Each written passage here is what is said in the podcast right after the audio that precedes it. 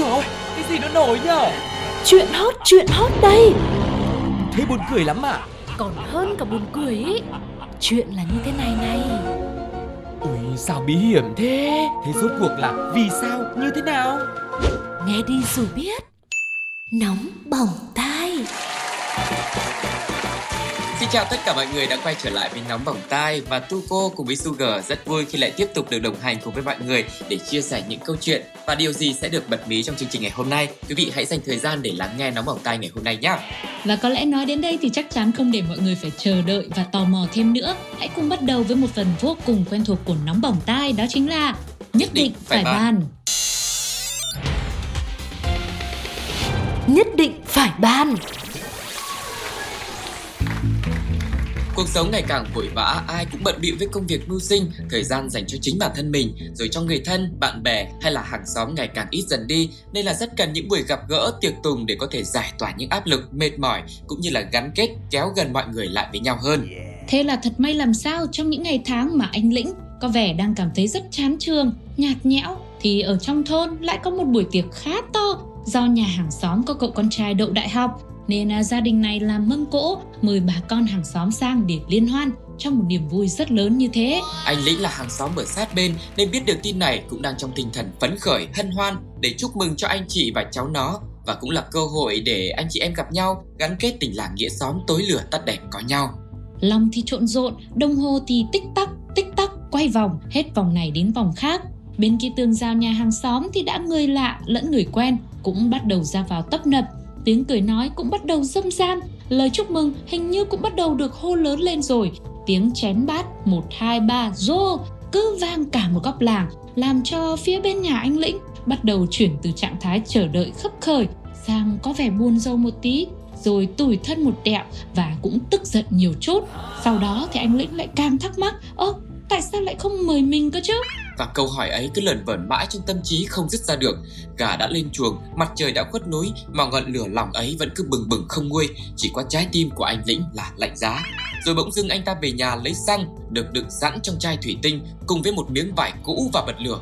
Tưởng là để đem qua buổi tiệc biểu diễn một tiết mục phun lửa để thêm phần hưng phấn Nhưng mà điều anh ta làm lại khiến cho mọi người phát lạnh vì đó là dụng cụ để anh Lĩnh thực hiện ý định đốt chiếc xe ô tô của gia đình hàng xóm đang dựng ngoài đường. Và đến 10 giờ tối cùng ngày thì anh Lĩnh đã quyết định là châm lửa đốt luôn chiếc xe như ý định ban đầu của mình đã đặt ra. Hậu quả khiến chiếc ô tô bị hư hỏng nhiều bộ phận phía trước đầu xe, gây thiệt hại gần 143 triệu đồng. Sau thời gian dài điều tra, từ những chứng cứ thu nhập được thì Dương Chí Lĩnh cũng đã khai nhận về hành vi phạm tội, cố ý làm hư hỏng tài sản của bản thân. Hiện cơ quan cảnh sát điều tra công an huyện Can Lộc đã khởi tố vụ án, khởi tố bị can, hoàn tất hồ sơ xử lý đối tượng trước pháp luật. Vâng, đấy mọi người thấy không?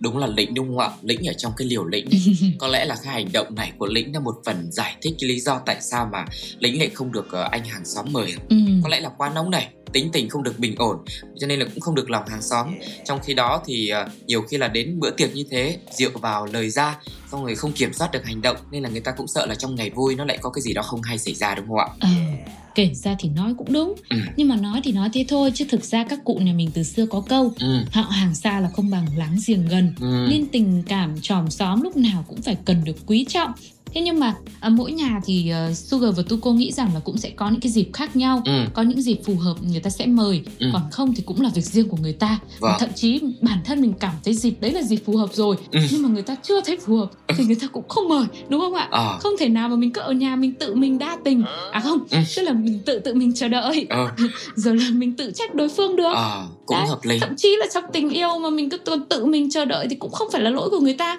Nghĩa là đây chỉ là một bữa tiệc của hàng xóm đúng không ạ? Ừ. nhưng mà nếu mà đã gọi là đặt ra một cái giả thuyết nhá Ừ, thì biết đâu ấy cái chuyện mà cậu con trai của nhà hàng xóm đậu đại học là một cái chuyện quá lớn đi. Ừ, thế thì ờ, đây có thể là chỉ là ngày đầu tiên thôi.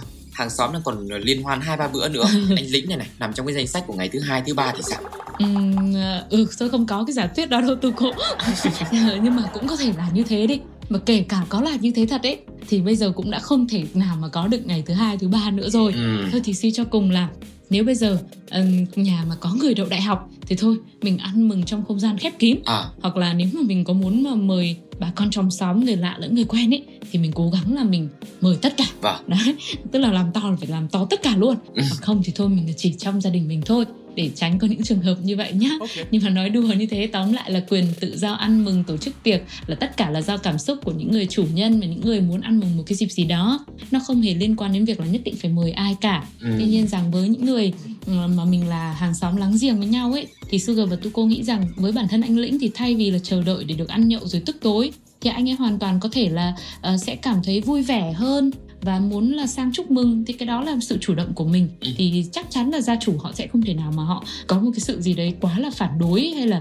có một cái gì đấy nó bất lịch sự hay là đối xử với khách mà à, không được chu toàn được đúng không ạ Vâng. thì tất cả nó chỉ là do tấm lòng và cách thể hiện của bản thân mình mà thôi Ừ, Và chắc chắn là câu chuyện về tình làng nghĩa xóm này cũng sẽ thu hút rất nhiều sự chú ý của cộng đồng mạng. Chúng ta hãy cùng dành thời gian để nghe xem họ nói gì nhé. Ok. Ơ, trời ơi, vừa mất công đợi, vừa tốn tiền xăng nữa, báo quá báo rồi lĩnh ơi. Hóa ra đây là muốn đi ăn cổ mà chả ma nào mời á hả? Tiền xăng ấy mà, ra ngoài tiệm ăn một bữa là cũng được rồi, chả cần đợi ai mời. Nhất định phải ban